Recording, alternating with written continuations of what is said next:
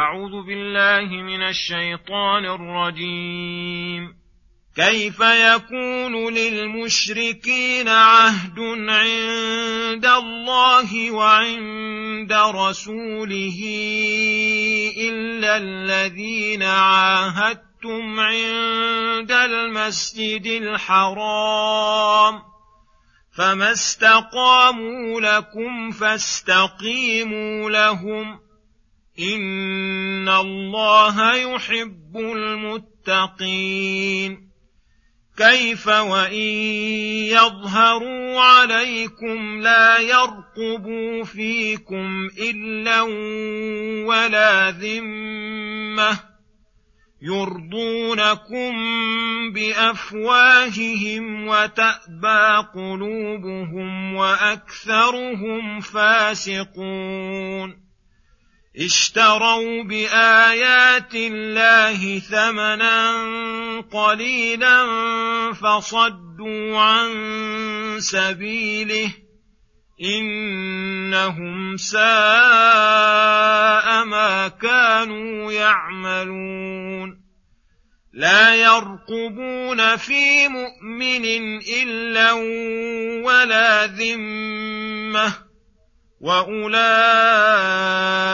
هم المعتدون فان تابوا واقاموا الصلاه واتوا الزكاه فاخوانكم في الدين ونفصل الايات لقوم يعلمون وان نكثوا ايمانهم من بعد عهدهم وطعنوا في دينكم فقاتلوا ائمه الكفر فقاتلوا أئمة الكفر إنهم لا أيمان لهم لعلهم ينتهون.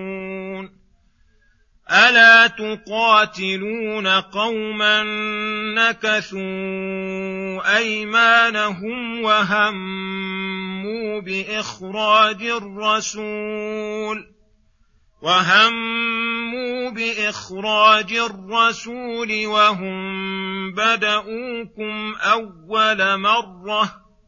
اتخشونهم فالله احق ان تخشوه ان كنتم مؤمنين قاتلوهم يعذبهم الله بايديكم ويخزهم وينصركم عليهم ويشف صدور قوم مؤمنين ويذهب غيظ قلوبهم ويتوب الله على من يشاء والله عليم حكيم. السلام عليكم ورحمة الله وبركاته.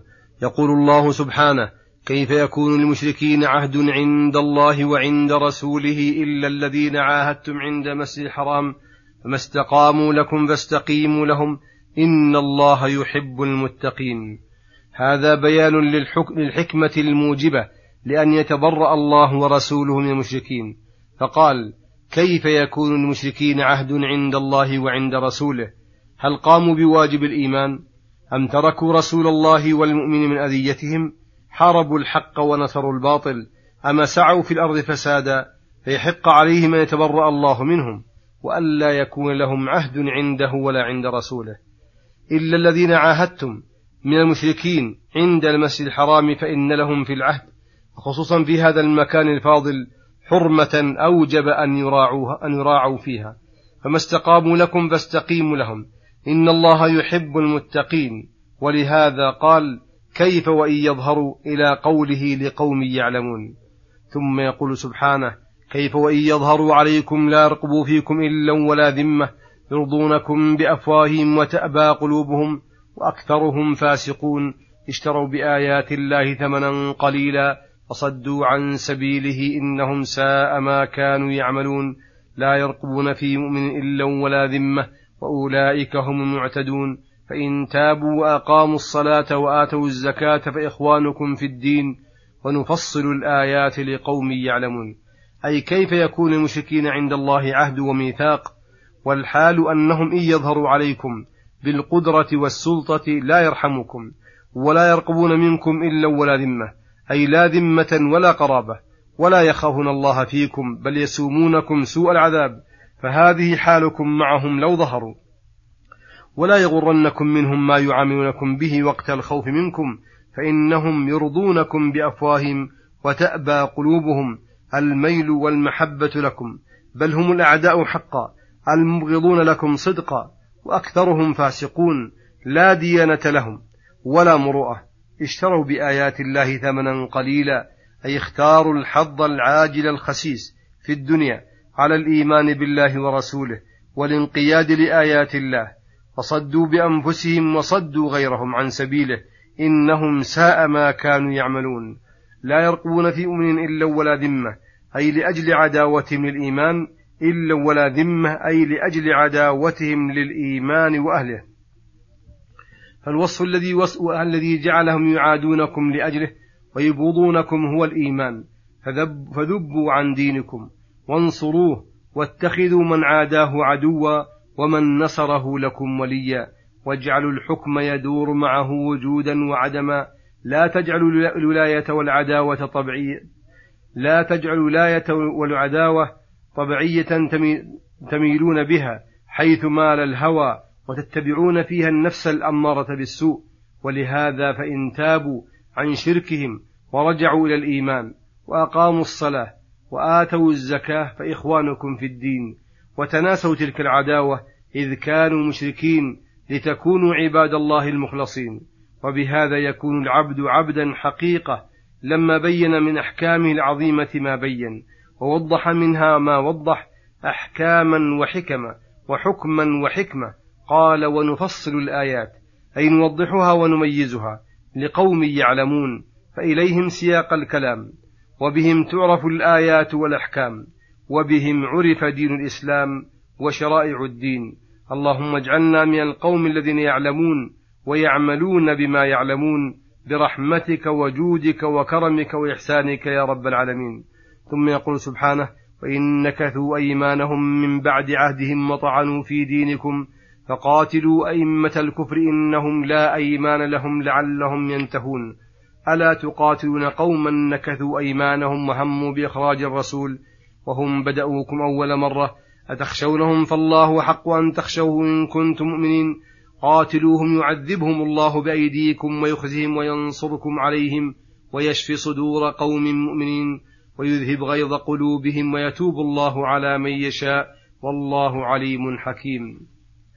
يقول تعالى بعدما ذكر أن المعاهدين من المشركين إن استقاموا على عهدهم فاستقيموا لهم على الوفاء وإن نكثوا أيمانهم من بعد عهدهم أي نقضوها وحلوها أو أعانوا على قتالكم أو نقصوكم وطعنوا في دينكم أي عابوه وسخروا منه ويدخل في هذا جميع أنواع الطعن الموجهة إلى الدين أو إلى القرآن. فقاتلوا أئمة الكفر أي القادة فيه الرؤساء الطاعنين في دين الرحمن الناصرين دين الشيطان وخصهم بالذكر لعظم جنايتهم ولأن غيرهم تبع وليدل على أن من طعن في الدين وتصدى للرد عليه فإنه من أئمة الكفر.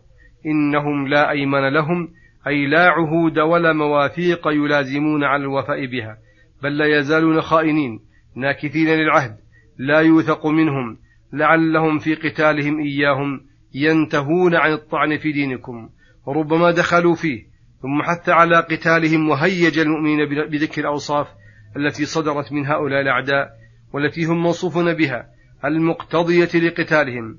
فقال ألا تقاتلون قوما نكثوا أيمانهم وهموا بإخراج الرسول الذي يجب احترامه وتوقيره وتعظيمه وهموا أن يجلوه ويخرجوه من وطنه وسعوا في ذلك ما أمكنهم وهم بدأوكم أول مرة حيث نقضوا العهد وأعانوا عليكم وذلك حيث أعانت قريش وهم معاهدون بني بكر حلفاءهم على خزاعة حلفاء رسول الله صلى الله عليه وسلم فقاتلوا معهم كما هو مذكور مبسوط في السيرة أتخشونهم في ترك قتالهم؟